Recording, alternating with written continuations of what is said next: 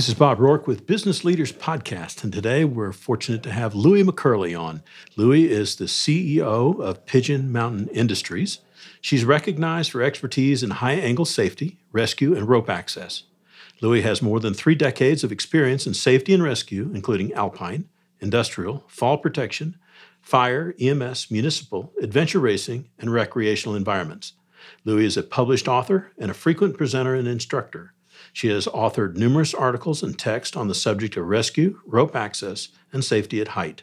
Her specialties are rescue, fall protection, high angle, PPE, work at height, safety at height, general industry rescue, rescue after a fall, rope access, municipal rescue, rescue equipment, post fall rescue, safety planning, mountain rescue, life safety rope and equipment, and standards for work at height.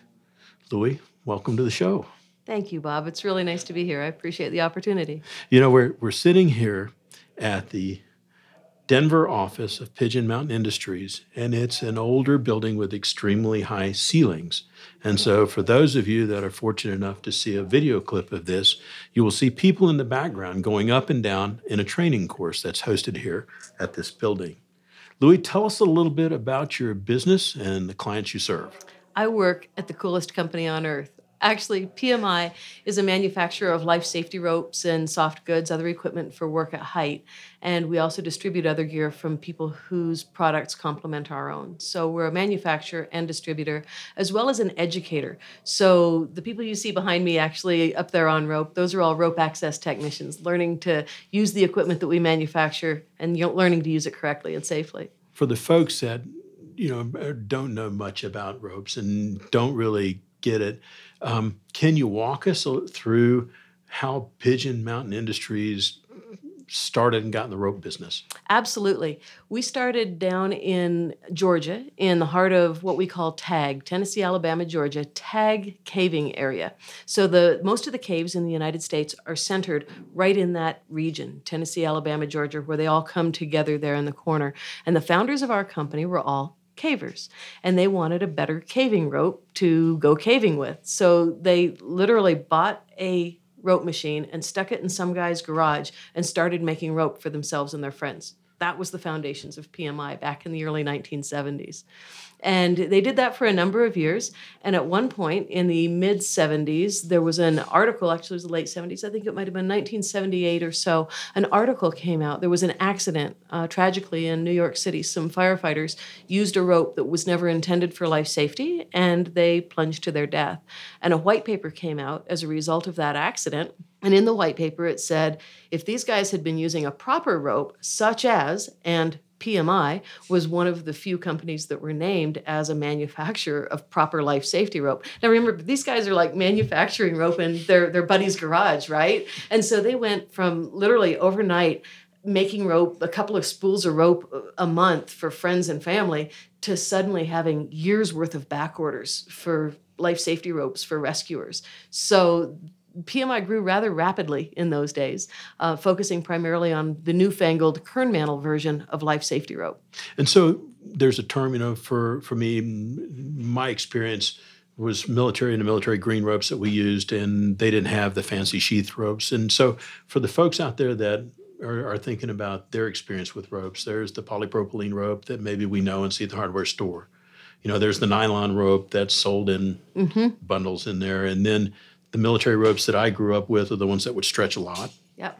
And then there are the ropes that you guys developed. Talk a little bit about how that rope is built or functions. So the three strand laid ropes that we started with back in the day, um, green line, gold line, uh, they were laid stranded ropes. And that's there's still a lot of commodity ropes that are made that way these days. They're really just three strands that are twisted together for however long you want them to be twisted together.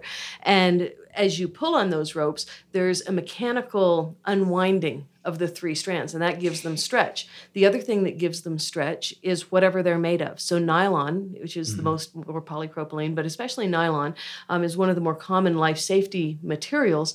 And as you pull on nylon, it also has stretch. So, a nylon rope made out of a three strand material or three strand design is actually going to have a whole lot of strength, both mechanical and just inherent to the material. What we do is called a Kernmantle rope. Kern mantle is a German term, and it stands. It, it, it means core and sheath. So the kern is the core, and the mantle is the sheath. So a kern mantle rope is is really is several strands or braid braided strands or straight strands of rope inside collected inside of an outer sheath, and the two are really independent of one another. And the cool thing about that is, is that depending on how much twist or what you do to the design on the inside of the rope, you can really control like you can really engineer exactly how much elongation you want to happen and at what force and at what range.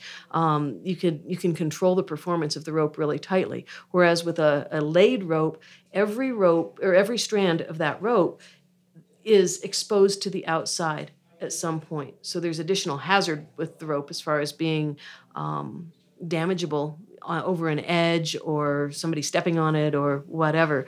Um, so so there's a lot more control and, and there's a lot more inherent safety in a kern mantle rope. You know, and I'm looking out the window, and you guys, you know, some of it you can see, and there's God knows how many different ropes of multiple colors hang, hanging off the ceiling. And is there any in in when you look at a rope of a particular color, is it really telling you anything, or is it just happen to be the color? It just happens to be the color typically. Although an organization like the rescue team that I'm on, we we will color code ropes, and so we'll use different colors for different purposes. Um, some people will use different colors. They'll buy all blue ropes one year and all red ropes the next year and all yellow ropes the year after that, so they know when they went into service. So different people, or they'll put different, um, they'll put blue ropes on this truck and red ropes on that truck, so they know where everything belongs. So people use color to color code for their own purposes. But when you look at a rope, um, just visually, you really can't tell what's special mm. about it from the outside. Now, that said, that's because there's so many different manufacturers. I can tell you from the outside of my ropes what they all mean. So all of my ropes actually have a meaning in the way that they're designed. Um, the the direction that the barber pole runs on the ones that have stripes that go down them. Um, the pattern of it, if there's an X pattern, that in our company, mm-hmm. that's a polyester. It's got polyester in that rope, uh, but that's just within PMI. In thinking about this, and before we go too far, if people want to reach out to Pigeon Mountain Industries, what's the best way for them to reach out to you or your company? What social media do they go through? You know, we have both Facebook and LinkedIn, um, as well as some of the other social media. Uh, we have presence on most of the social media sites, including LinkedIn and Facebook and, and others. Uh, we also have a website, www.pmirope.com, and our phone number is 1 800 282 ROPE. How'd that happen? you know, it, it, it's, it may seem for some of the folks going, how in the world did you get involved with a rope company? So take well, us to off this. a cliff. Isn't that how everybody gets involved? you know, we, we talked about this before the show. And so, you know, you have this event. So for the folks, you know, who are going like, what in the world? Take us to the event and take us to the thought process, you know, either during the event or post the event caused you to go down this road? You know, it's interesting. I um, I really did fall off a cliff. I fell about 40 feet off of a cliff, and I, I live to tell about it. As you can see, I'm, we're sitting here having this conversation. Um, but it wasn't an, until a few years later uh, that I actually joined a local mountain rescue team. Falling off the cliff brought my awareness to the fact that I was lucky to be alive mm-hmm. and that mm-hmm. I was really stupid about what I'd done. I needed more information, I needed more knowledge. Were you climbing or I was not. I was just recreationally out for a hike and I decided to split off from the rest of my group and take a shortcut back to the car. and I, you know, I beat them back to the car. yeah. You took the elevator down. Yeah. I did. I did. and um, and so so when you have an experience like that, um, it it really kind of wakes you up as far as as far as I'm not the only person in the world, and my life is just but a flash. It can it can be over as quick as that, and so uh, because of that, I ended up searching out Alpine Rescue Team and became a member of Alpine Rescue Team in Colorado um, in 1985, actually and have been working with Alpine Rescue ever since. And that's really where I got a lot of my uh, love for rope to begin with. You know, I, I, think about post the event, and you go to the meeting with Mountain Rescue, Alpine Mountain Rescue, and said, All right, we're going to go train. So, talk to us a little bit about the first time you're standing on the edge of a cliff with rope. What was that like for you? You know, I, I always say that that having a little bit of fear is not necessarily a bad thing. A, a healthy fear is what keeps you alive, whether you're crossing a street or standing at the top of a cliff. And yet when you have a rope when you have equipment and gear connected to you and you understand how that equipment works and how that equipment is used there's just something about um, it's, it's, it's a security that you know what you're capable of you know what your limitations are you know what the limitations of your gear is and it gives you so much more opportunity to do what you need to do because you know what your boundaries are you know where those those sideboards are that you can bounce off of I think back to I've done a little rope work myself, like we talked about. Yeah. So you you're down the face of whatever you're training on, and you get to the bottom. What'd you feel like?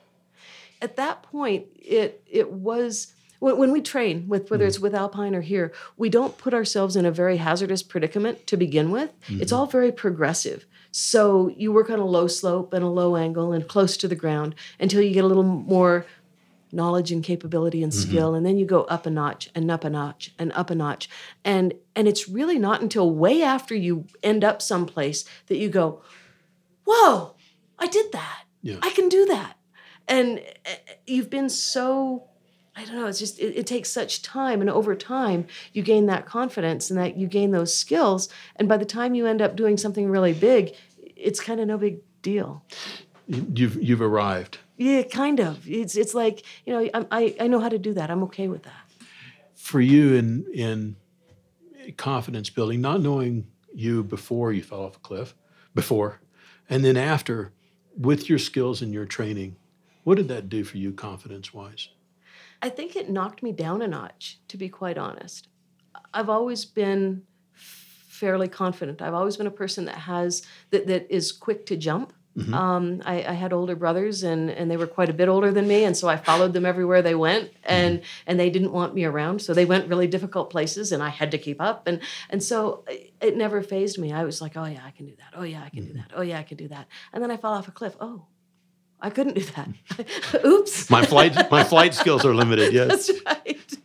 And and so it, it really kind of chopped my legs out from under me and said, you know, it's like, oh wow, you you're not invincible. You're there there are limitations. And and you do need education. You can't just jump into something and be good at it or figure it out as you go. You you really do need some some knowledge sharing and, and information. Kind of taking a different tack. We talked before and you mentioned that your journey to being the CEO. And, and you mentioned that you went on a year round or for a one year trip and you were looking at other organizations. Right. Take us through that journey a little bit and then your evolution to the circumstance where you became CEO. You know, the, the Alpine Rescue Team that I've worked with since 1985 we're very confident about what we do. And when we train, we train a certain way of doing things. And so when you go through that indoctrination, if you will, mm-hmm. you begin to feel like this is the way that it's done. This mm-hmm. is how you do rescue. And I I enjoyed what I was doing. I was good with the ropes. I was good with rigging. And as a result of, of that participation with Alpine, I was actually invited to go to Joshua Tree National Monument. It's a park now, but at the time it was a monument, to do a, a class for the Park Service as an instructor. And I was like, wow, that's really cool. That's, uh, yeah, it'll be fun. And so I went to be an assistant uh, instructor at this class and they were doing things, they were doing things wrong. They weren't doing things my way. Mm-hmm. And it, it it made me realize that that there are a lot of right ways to do things. And that was a huge eye-opener for me. And so a short time later i got the opportunity to travel with a friend who was also very much into rescue. And we went around the world stopping at different rescue organizations along the way. So we went um, everywhere from Australia and New Zealand up through Southeast Asia, um, across India, into Europe, into England and Scotland, stopping and visiting with rescue organizations wherever we possibly could and, and training with them in some cases. And, and that for me was so enlightening because I had come from this place of this is the way you do it to well, this is the way you do it, and this is the way you do it, and this is the way you do it. And, you know, all of those are right. All of those are okay because they fit your circumstances and they fit your gear and they fit your needs wherever it is you might be. And, and so having that opportunity to, to see different ways of doing things, it was after that that I joined PMI. And it really gave me more insight as I joined PMI and as I, I was asked to do different jobs in PMI. It, it, it opened up my world that no, I don't know everything and I don't know how to do everything, but that's okay because there's a lot of right ways to do things. So pay attention, learn from the people around you, and try it. Step out and try it, and and you can do anything. You went on a lot of standards committees, and to, in the industry. Talk a little bit about that effort and what you think the the byproduct of that effort was or is. That's a that's a great question. Um, when I first joined PMI, I, I, was running a little nonprofit research and testing lab. We we did research and testing on rope systems for people who are in the field. We um, complemented what the manufacturers were already doing, and and my gift was kind of translating in that that to, to real language that that users that made sense to users in the field from a, a rigging standpoint.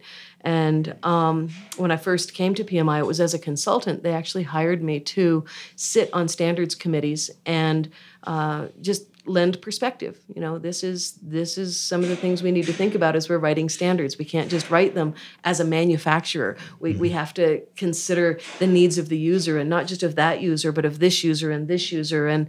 Um, and so sitting on those those standards committees was an interesting challenge for me because the whole concept of a standard is to standardize. Mm-hmm. It's to say this is the way to do it. Mm-hmm. This is one way. This is not you know not one of many ways. This is the way.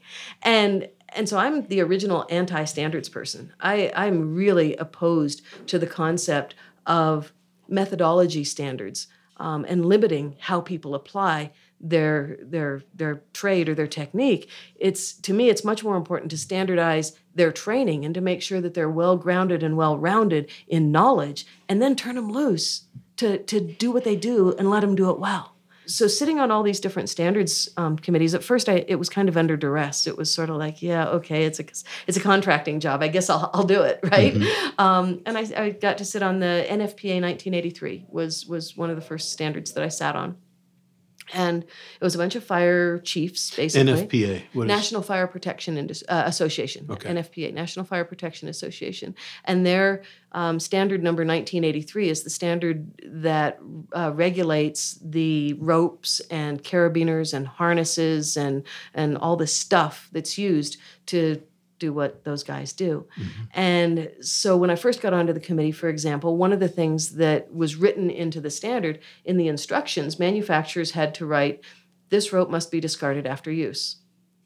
Well, you and I both know that you can use a rope over and over and over again if you're competent and inspect it um, and determine that it's safe for use. And so, so there are a lot of things like that that were written into the standard that just didn't make sense from a practical point of view. Mm-hmm. And so, sitting on that standards committee gave me the opportunity to to address some of those those kinds of issues.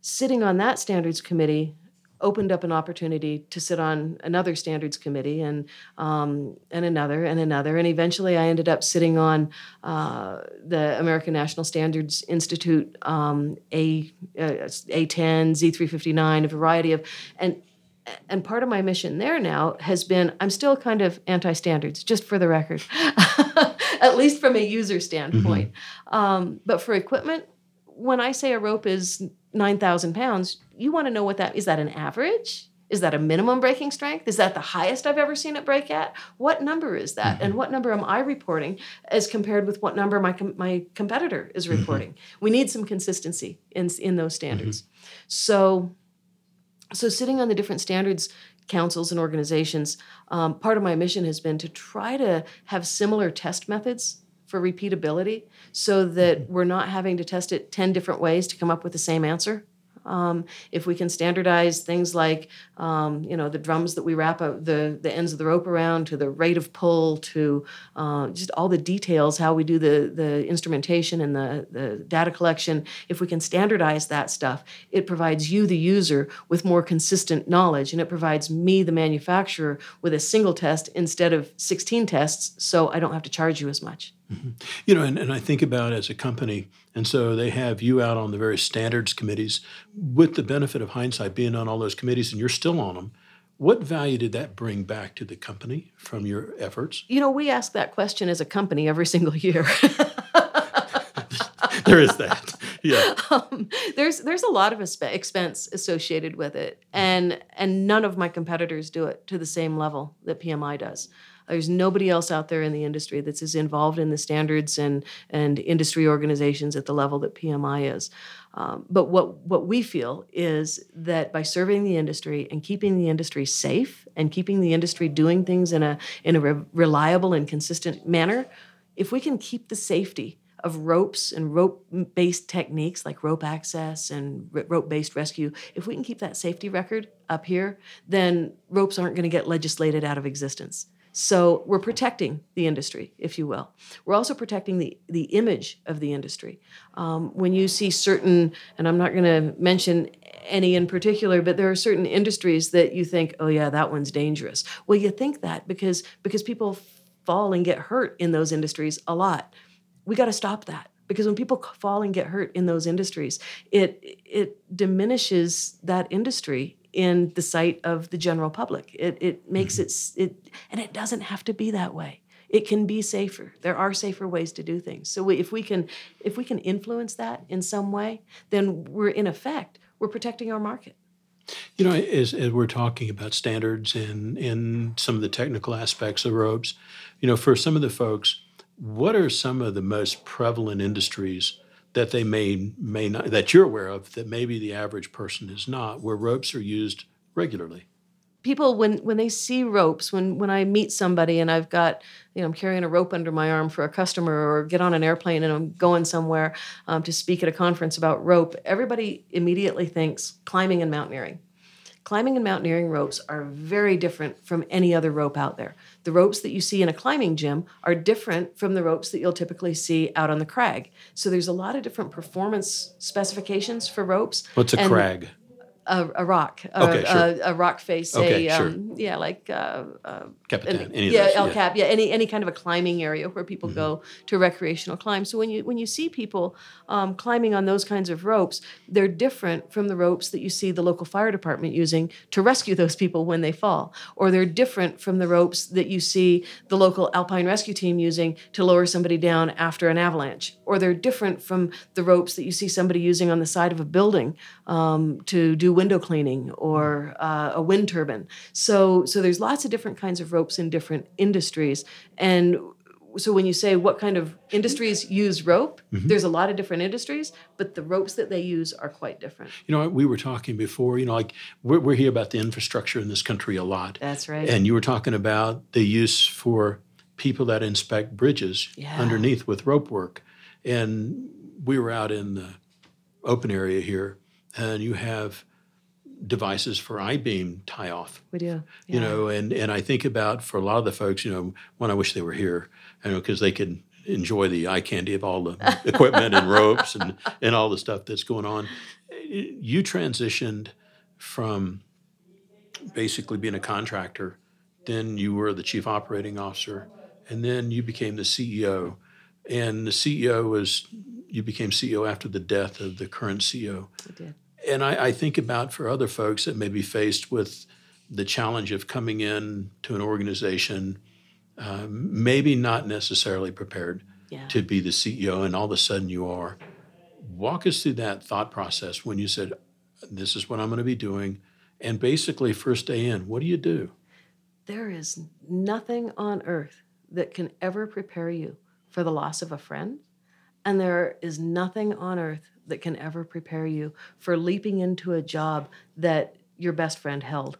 And so so that is that there's there's no amount of advice that I think I could ever give for here's how to prepare yourself in, in the event that that happens. And, and you look at, you know, oh, well, you should have succession plans and should, yes, you should have all of those mm-hmm. things. All of those things are great. But at the, at the moment when it occurs, it's like all of the air is sucked out of the room.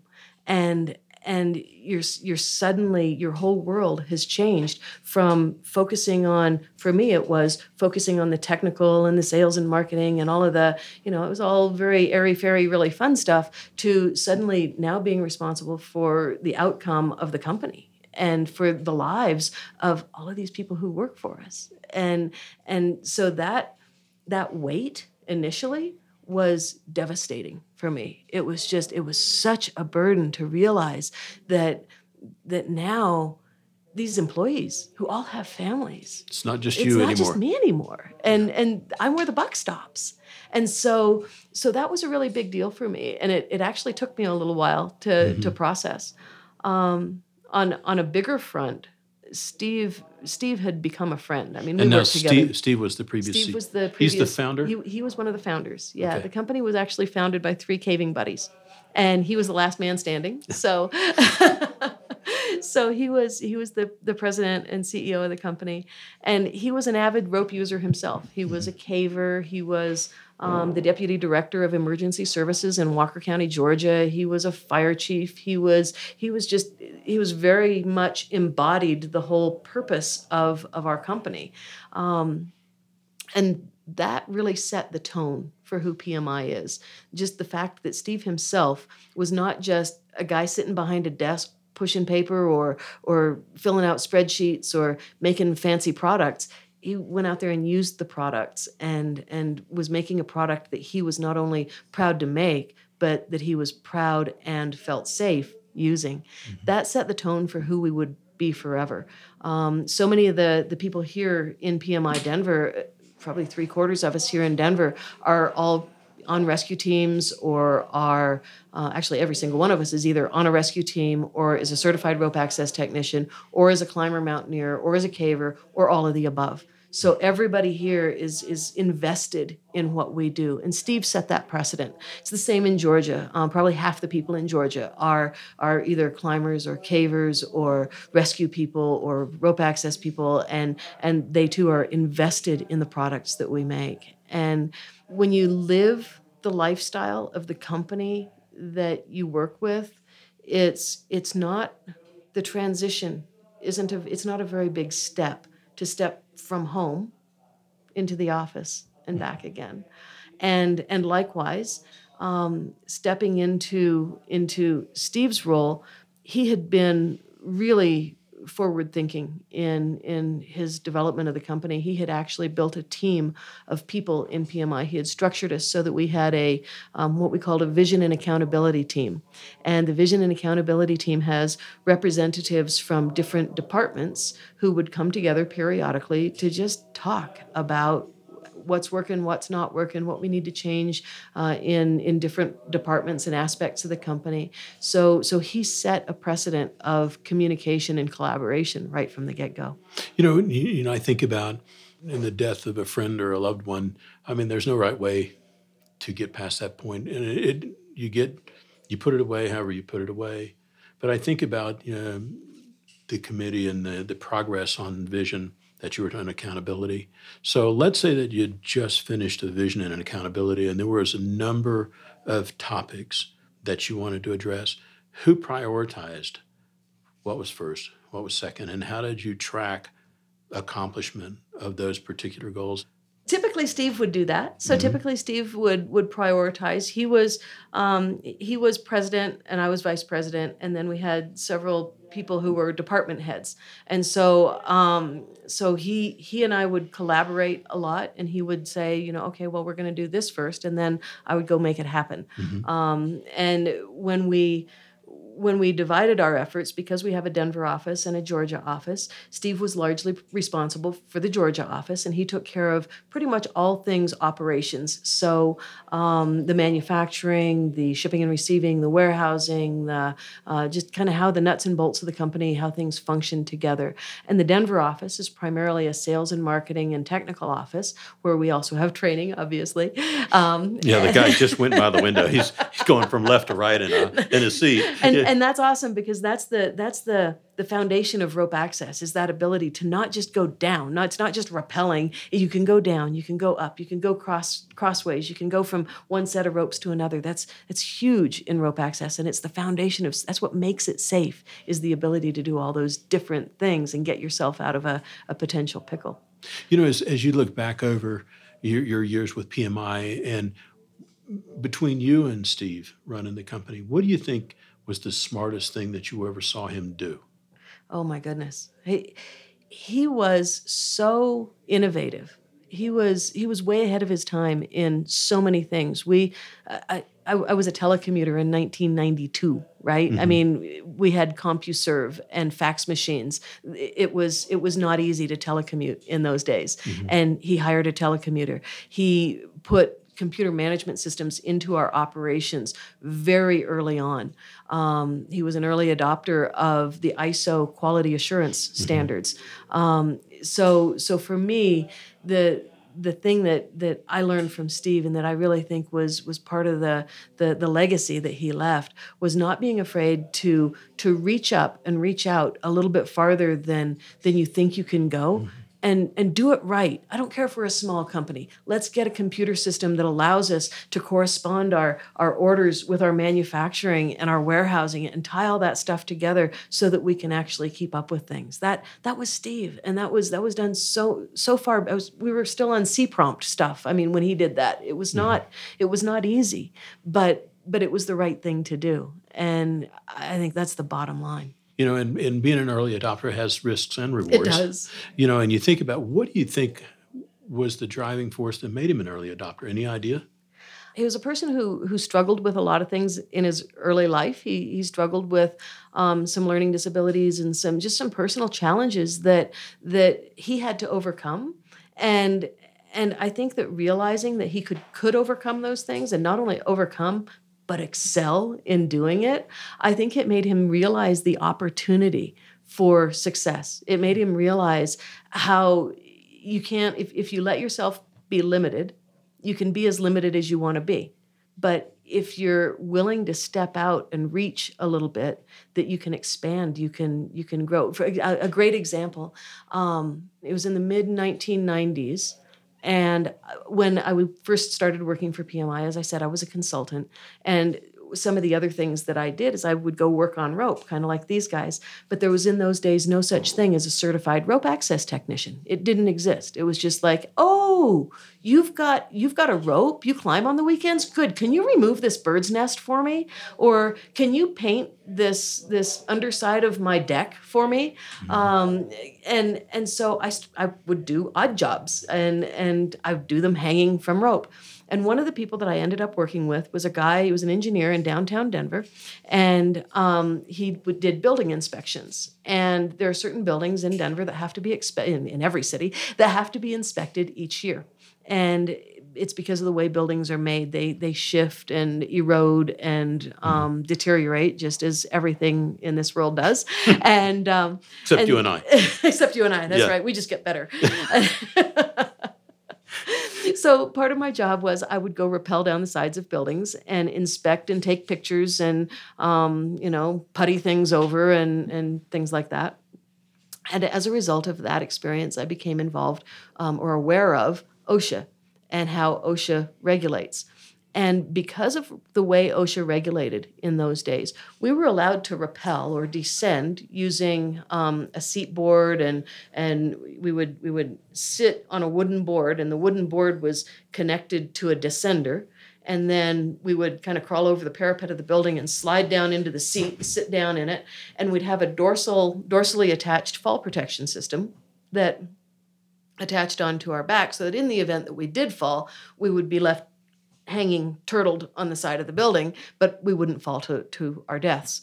Um, this is very impractical. It's just absolutely ridiculous because it um, it's it's unsafe. You can't see this dorsal attachment to connect and disconnect. Um, being attached, sitting on a seat board that's attached to a descender is not nearly as secure as sitting in a harness that's attached to a descender. So there's just a lot of things wrong with with how we were doing things back then, and and I was lamenting to Steve one day about you know how um, you know we have to do this because OSHA says this is how you have to do what they called at the time controlled descent, mm-hmm. and um, it's not very practical and it's not very safe. And I'm being much safer when I go over to a friend's house and paint the underside of his deck. And and he said, well, what are you going to do about it? I don't, what can I do about it? He said, well, you got to educate OSHA. How are you going to educate OSHA? I said, well, there's there's a brand new organization in Europe at the time, in England actually, for that was attributed to rope access. So they were developing these rope access methods and techniques. And I said, well, we need this thing called rope access in the United States. It's got it's got attachment directly to your harness and it's your backup system is attached to your your sternal attachment instead of your dorsal and it's it's it's all the skills are are checked off and it's all skill based and training based and knowledge based and and a third party evaluator comes in at the end of your class and tests you to make sure you really know what you're doing. We need that in the united states. And he said okay we'll create it. And i said on pmi time? And he said sure so he let me use PMI time to send out letters and solicit feedback and, and requests for people um, who I knew were doing the same kinds of stuff that I was doing, and just ask them all, hey, if there was an organization that would certify you to do this kind of work, so that we could all then educate the regulatory authorities to say there is a much safer way of doing this, would you be in? Would you be willing to do it? And the vast majority of them wrote back and said yes. Mm-hmm. And it was all letters back then, by the way. Snail mail. it wasn't that long ago, yeah. really. You know, the early 90s, that wasn't that long ago. But anyway, so I contacted the organization in, in England and said, hey, um, would you guys like to collaborate? And they were like, eh, maybe, maybe not. Here's kind of what we're doing over here, but I'm not sure it'll work for you guys. And and so we sent out what they were doing over there and and it was very proscriptive at the time. It basically said you know you have to attach carabiner a to connector b and and do it this way and the folks in the states were like well that won't work for my industry because you know we we have tall things here or we have the sides of buildings that are bigger than they have there or we have bridges that they don't have there or whatever and so so we said well how would you write it so we wrote a standard. We ended up writing a standard that was at the time and still is actually called Safe Practices for Rope Access Work. And we formed a nonprofit organization called the Society of Professional Rope Access Technicians, SPRAT. So the Society of Professional Rope Access Technicians um, was literally born on my living room floor with papers scattered everywhere, making cross out notes on on what would eventually become a standard. And and people joined in and balloted and and voted and and came together to have meetings to talk with with nothing in it for them mm-hmm. except to keep people safe. And that was the mindset that drove steve. You know i, I think about you know recognizing a problem many recognize problems they just don't do anything about them right you know and, and as you think about that transition from consultant to operating officer to ceo and then you look at the standards and the disciplines from Steve. How do you think your work in alpine rescue at height, how do you think that's contributed to your, if you have a gift as a CEO, how do you think that's contributed? In mountaineering and climbing and, and in rescue, there isn't just one way to do things. There's there's not just one right way. You you have to be willing and able to think on your feet, and you have to rely on the people around you. There's there's no lone rangers.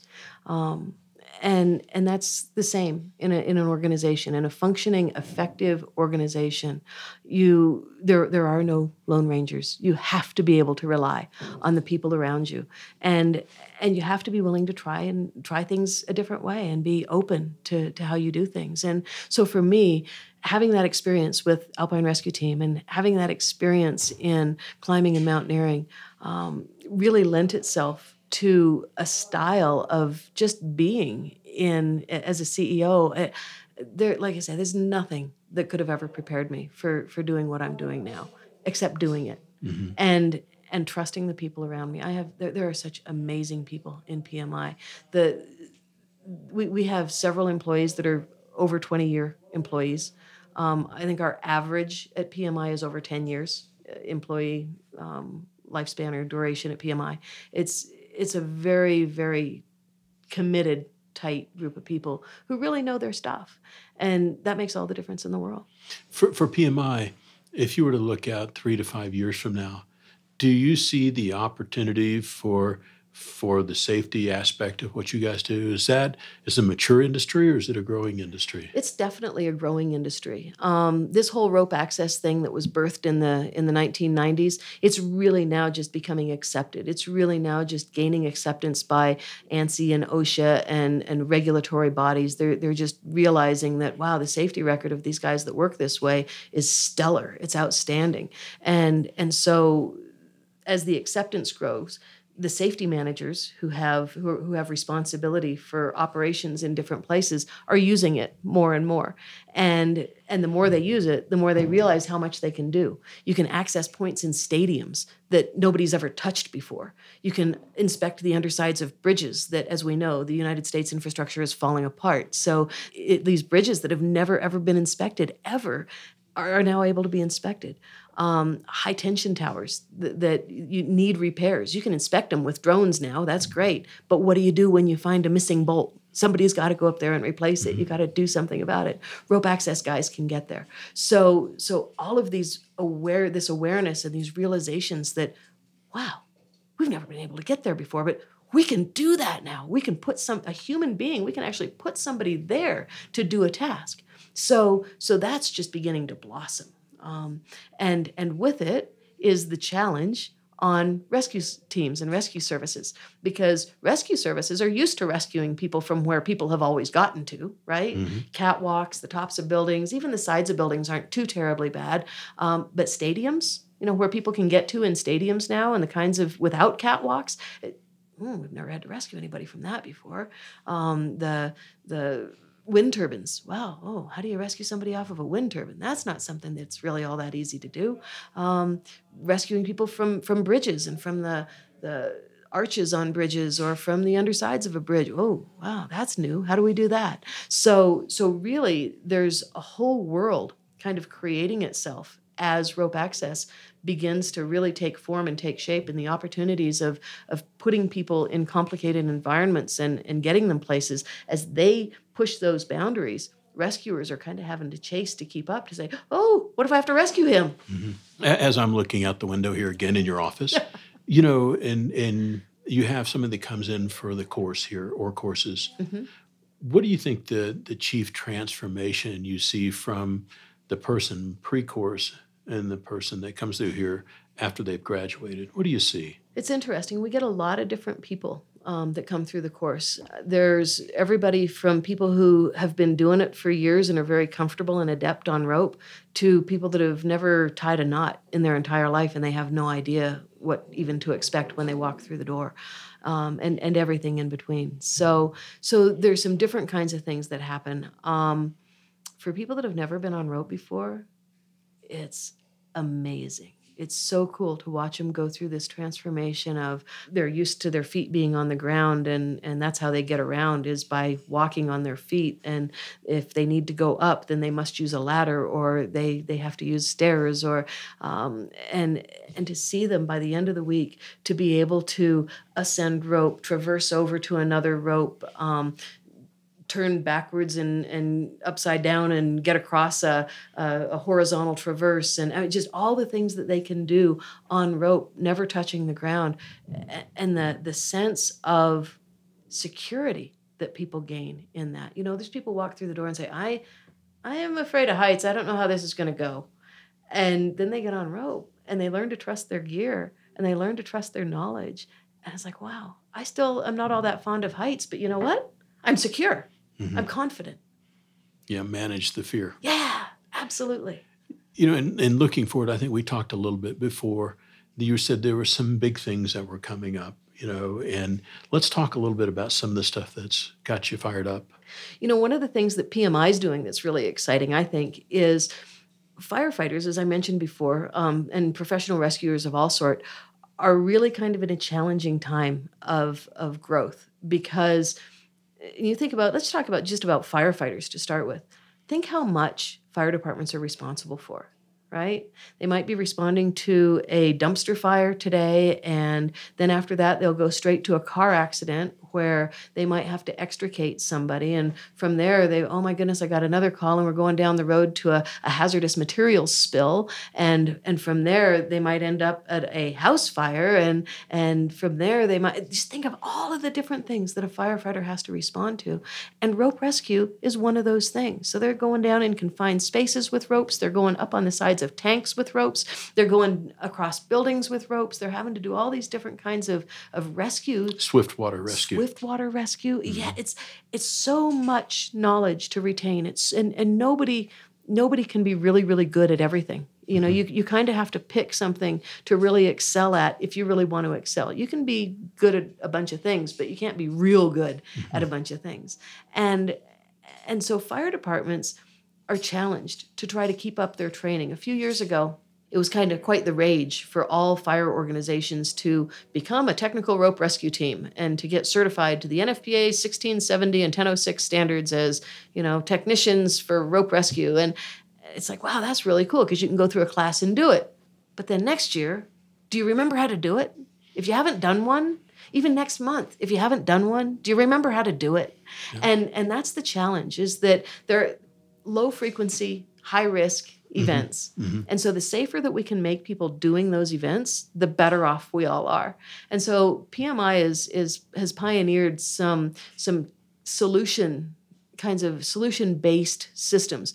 So for years and years we've had pre-rigged haul systems. That's old news. Um, you can put three pulleys together or two pulleys together and, and, and make a nice haul system to give you a mechanical advantage. That's good, but you got to remember how to do it. So, to make it easy, let's pre rig that haul system and put it in a bag, and then you pull it out of the bag and it works. Well, that's really cool, but you still got to attach that to something.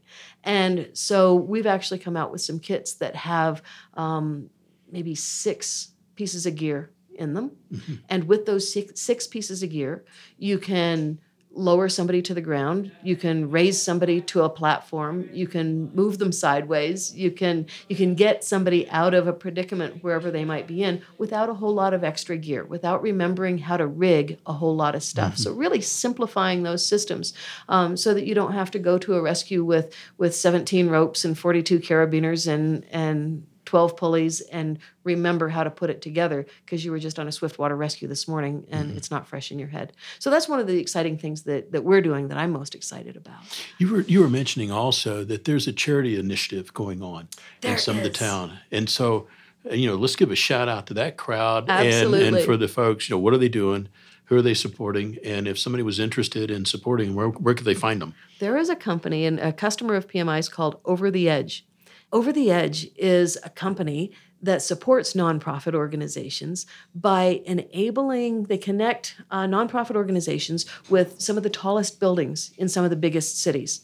And they work with the building to get permission to let the general public rappel off of the top of the building. And we're talking like 40 story building, buildings or better here. We're, we're talking really tall buildings.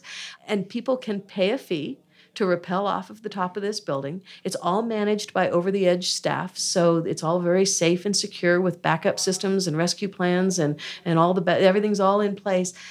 And the fee that they pay goes to support a charity. So there's one here in Denver actually coming up. I should have looked up the date, but it's over the edge. You can look it up on the web.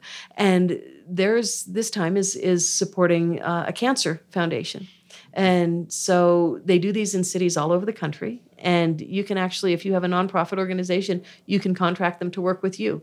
And and they'll go to your city and work with building owners in that city to select a building and uh, and let people rappel off of it for a fee. Oh, that's cool. Isn't that exciting? Oh yeah, you know, I, that's we were talking before. That's how I got into the army is rappelling off the side of a college yeah. building. Yeah, same, same. And and how often have you do you get that opportunity? Right? I mean, these days, if you start rappelling off the side of a building, somebody's going to get upset, right? uh, seems like. seems like. You know, and and I, you know, as as we we kind of come to a close, you know, you you've been around, uh, you know, critical situations and life changing events.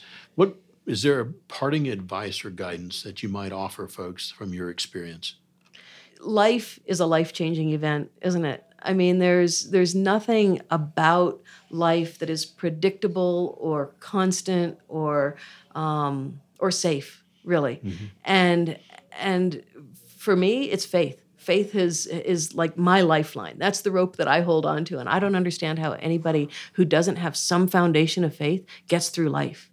Um, I, I think that that understanding and believing in a higher power and understanding and believing that that it's not just all about us. Sorry it's not just all about us. Life is is is bigger than any one of us. And so when we when we think about what we do and how we approach what we do it's so critical i think to remember that there are other people out there, and everybody's got a story, and everybody has a challenge. And the more that we can do to to pick each other up and help each other out, the better all off we're all going to be in the long run. You know, Loui, this has been a lot of fun. We've been looking forward to doing this for some We time. have. It's and been a we, challenge. And we finally got the schedule sorted out. So I really appreciate you taking the time. And for you guys that uh, are not here seeing the facility, I mean, uh, Feel is- free to stop by anytime, really. yeah, you know, it's it's quite the place. So thanks again, Loui, and, and I appreciate Bob. your time. All right. Thanks for being here.